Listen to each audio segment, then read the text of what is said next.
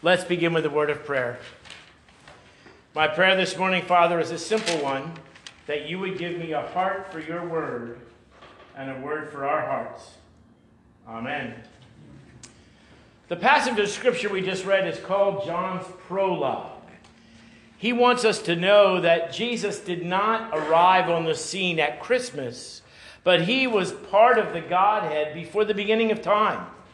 And he uses really specific words to let us know that. One of the words is logos, the word, and the other is light.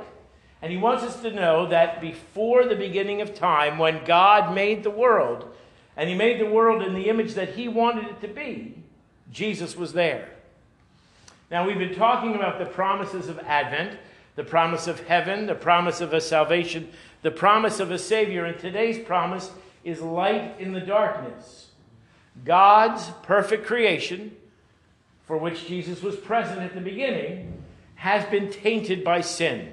That's what we spent the last three weeks talking about. It's been tainted by sin. It is no longer the creation that God wanted it to be. And the only way to dispel that darkness is to send His light into the world. Jesus comes as the Word I can do this. Jesus comes as the Word to bring light into the world. Now, what is light? You know me, I've, I've got to ask these questions. So, Stephen Hawking, the world famous physicist, talked about light and he said, and I want you to hear this from a non believer, he said, light is the ultimate constant in the universe. It travels at 186,000 miles a second. That is unfathomable to me. That's why we measure things in light years, because the speed of light never changes. Not through the objects that it's traveling, the density, water, air, vacuum. It travels at the same speed wherever it goes. And what does light do? It brings us warmth, it brings us illumination, it can travel with information now. You've all seen the Fios fiber optic commercials. And it brings us energy. Now, Stephen Hawking said that, but God knew that since the beginning of time. When he called Jesus the light, imagine, he called Jesus the ultimate constant in the universe, bringing us illumination and warmth and wisdom. What a great gift. In fact, John in his gospel refers to Jesus as the light 21 times. He wants us to get the message that in this world of darkness, God has sent his light to shine. The other thing that Stephen Hawking would want you to know is this light cannot be measured by anything else. You know, when you were in high school, you had like or as as metaphors, right? Light is like, you can't do it. It is immeasurable by other things. It, is, it cannot be defined over and against anything else. Now, like we talked about in the children's sermon, and I'm still hoping for a lightsaber for Christmas, right? That the, the world would like us to believe that light and dark are even, and that there's this constant battle going on, and then sometimes dark wins and sometimes light wins. And I'm here to tell you, and I want you to think about this if you're in a completely dark room, the light will dispel the darkness. The darkness cannot dispel the light. Think about that. If you light a candle or a flashlight or a light bulb, the darkness does not gang up on it and make it go away. It cannot dispel. The darkness defends. Now you're probably saying, Really, Doc? Yes. I was a kid. I was afraid of the dark in bed. You get into bed at night, mom kisses you, close the doors. You know there's monsters under the bed or in the closet. And then the, the, sun, the moon would reflect, and you had all those strange shapes on your wall. Children live in terror of the dark. So, what do the parents do? They plug in a nightlight. And it defends you from the monsters under the bed and the scary things on the wall. Light can defend us. And I want you to hear this light defeats the darkness. Now, I'm not talking in Star Wars terms, I'm talking about the fact that when you get in your car, and I know about you, and you're going to the gym at say 5:30 in the morning. Not that anybody in this room would be crazy enough to do that. And you get on your little lane to go out to catch the main road, and you're thinking, it's dark out. What, what happened? And then you realize, aha, 5.30 in the morning, I'm not at my best. I forgot to put the headlights on, and whoosh, it totally, let me get the word right, it totally defeats the darkness. I can now see where I'm going. Now, I'm still not entirely used to driving in the middle of nowhere, which is what I like to tell Vicki where we live, because there's only really one good restaurant in our town, and I miss all the restaurants in Voorhees. But there are deer on the side of the road. And I forget sometimes to put on the high beams, and this nice little voice goes, Wouldn't you like to put your high beams on now? Why? Because not only does it dispel, defend, or defeat, it destroys the darkness, right? I hit those high beams, and now I can see the cute little furry creatures on both sides of the road. And I want you to think all the way back to Genesis 1 1. God said, Let there be light. And there was light. And then we don't talk about this, but it says it was good. God said, Let there be light. There was light, and it was good. Why? Because God wants to dispel, defend, defeat, and destroy darkness for us. I, I, don't know if you see the teenagers like to wear the yin and yang symbol from, from China. It's a little circle and it's got a squiggle down the middle, and half is white and half is black. And on the white side, there's a black dot. On the black side, there's a white dot.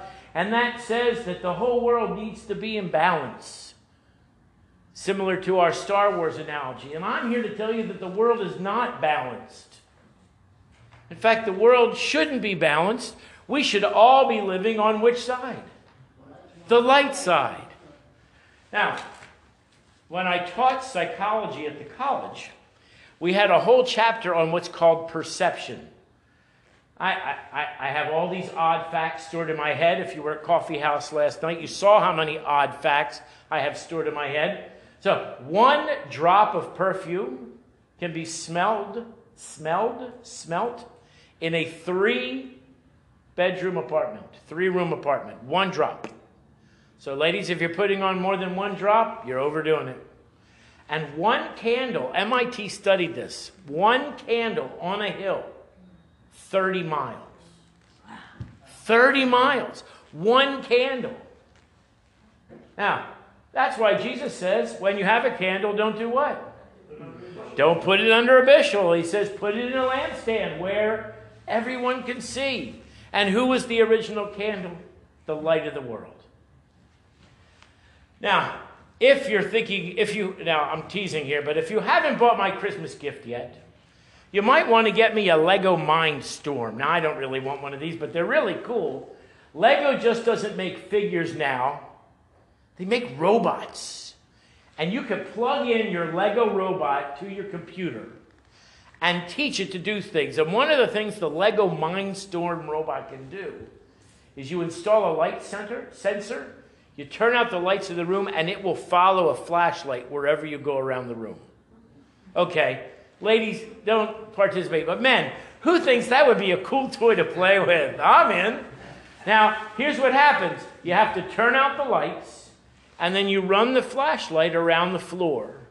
And the robot will follow wherever the light goes. But every now and again, the robot loses the light. And then it just keeps going in the last direction it saw the light until it hits the wall. And it won't change direction until the light goes and finds it.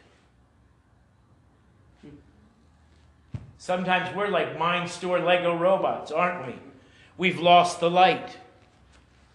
Maybe we're drowning in debt. Maybe we're wiped out by worry, frustrated by family. Maybe we're engulfed by emotion or flooded with fear, and it feels like we're stuck in the darkness. And what does God do? He sends the light to find us. Now, when I was in seminary, my friends would say, That'll preach. He sent the light to find us.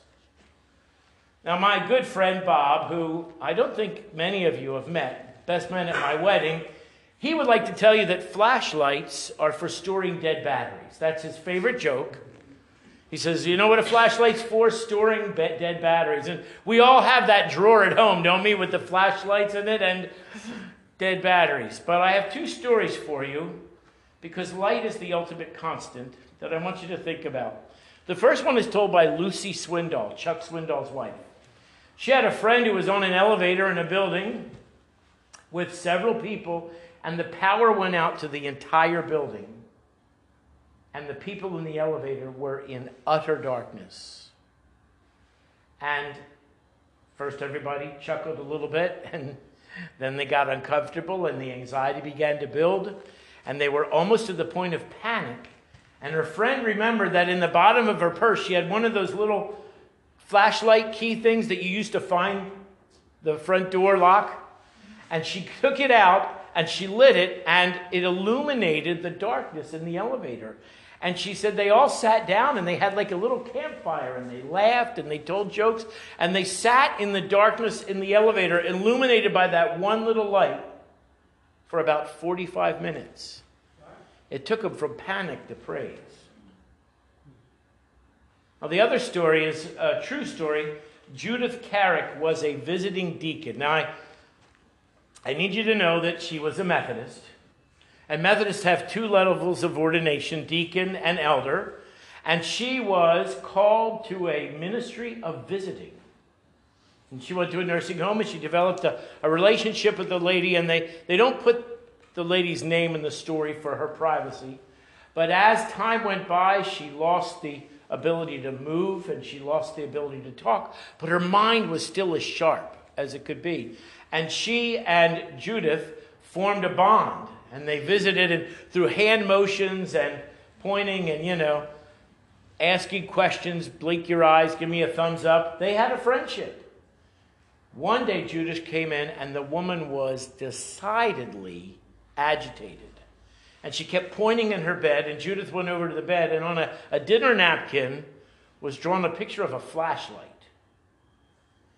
and she looked at the lady and she said you want a flashlight and the lady nodded and she said, what, Why?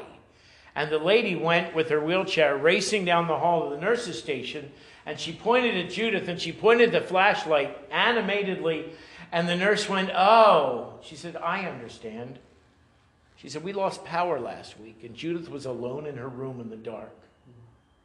And she never wants to be without the light again. So you know what Judith did? She bought her a flashlight.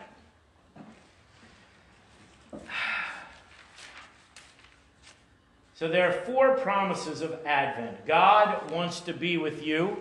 That's the promise of heaven. God has a plan to restore you into your broken relationship. That's salvation. The relationship says do, the Savior says done. God provided a Savior. That's our third promise. And the fourth promise into a dark, desperate, desolate world came the ultimate constant to purchase, ransom, redeem, and restore us to fellowship with God.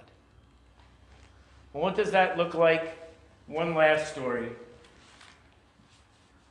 The story is told of a very wealthy man who liked to travel with his son. And his son and he had a great love for art. And as I said at the beginning of the story, he was a wealthy man. He could afford good art. And his son and he filled their house with the most beautiful works of art from all around the world. When the son became a young man, a, a, war broke out and he felt called to serve and he joined the army. And then the father got the message that no father wants to get that his, his son had passed during the war, but that he had passed saving the lives of the other men in his unit. The father was devastated. Here he was in a house where on every wall was a reminder of the love that he and his son shared for each other and for great beauty. One day there was a knock at the door, and it was one of the soldiers from his platoon. And he had a portrait for the dad.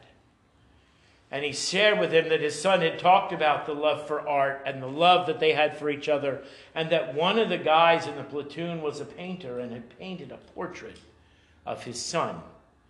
It certainly wasn't on the quality of a, a Dutch master or a Michelangelo, but it, it captured the essence of his son. And you could tell that the person who painted it knew the person in the picture. So he hung it over his mantle, and it was one of his favorite works of art. And he would sit sometimes at night and just enjoy the painting and miss his son. And the day came when God called the father to be home, and what a reunion that must have been when he met his son in heaven. But there were things to be dealt with on earth, and the lawyer opened the will, and the will said, Please auction all of these works of art. And the word went out that this great collection of art was going to be auctioned, and people came from around the world to buy these great works of art. And the auctioneer went up to the podium and he unveiled the first artwork, and it was the portrait of his son.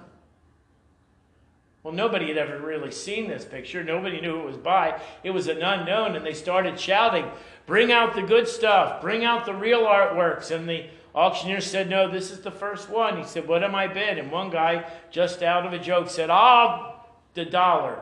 And another said five, and another said ten. And the auctioneer waited, going once, going twice, sold for $10. Then he closed up his auctioneer's book and he left the podium. And everybody said, What about the rest of the art? And he said, Well, it's written in the Father's will. He who chooses the Son receives everything. That's D. My favorite question on an uh, answer on a college test is D, all of the above. You get heaven. You get salvation. You get the Savior. You get the light of the world. Why? Just because you chose the Son. Now, if today you have never chosen to enter into a relationship with our Savior, Jesus Christ, during the last hymn, I'm going to ask that you come forward and, and, and take a spot in the first two pews because our deacons and our elders, our pastors would love to pray with you and welcome you into that relationship. If you're convicted that you need to re restore your relationship with God, that you are like the little robot and you've lost the light. You know what the light does, you know what the light is, but for whatever reason, you have lost the light. Again, during the last hymn, we're going to leave the first two pews open and come forward and pray with one of our deacons or elders. And last, if knowing that the light is in this world has challenged you to stir up into a new strata of service, a new place of serving God, a position in the church, a ministry that's on your heart, something that says, I need to reflect that light into my world. Then again, we would love to pray with you, and the first two pews are open. Amen.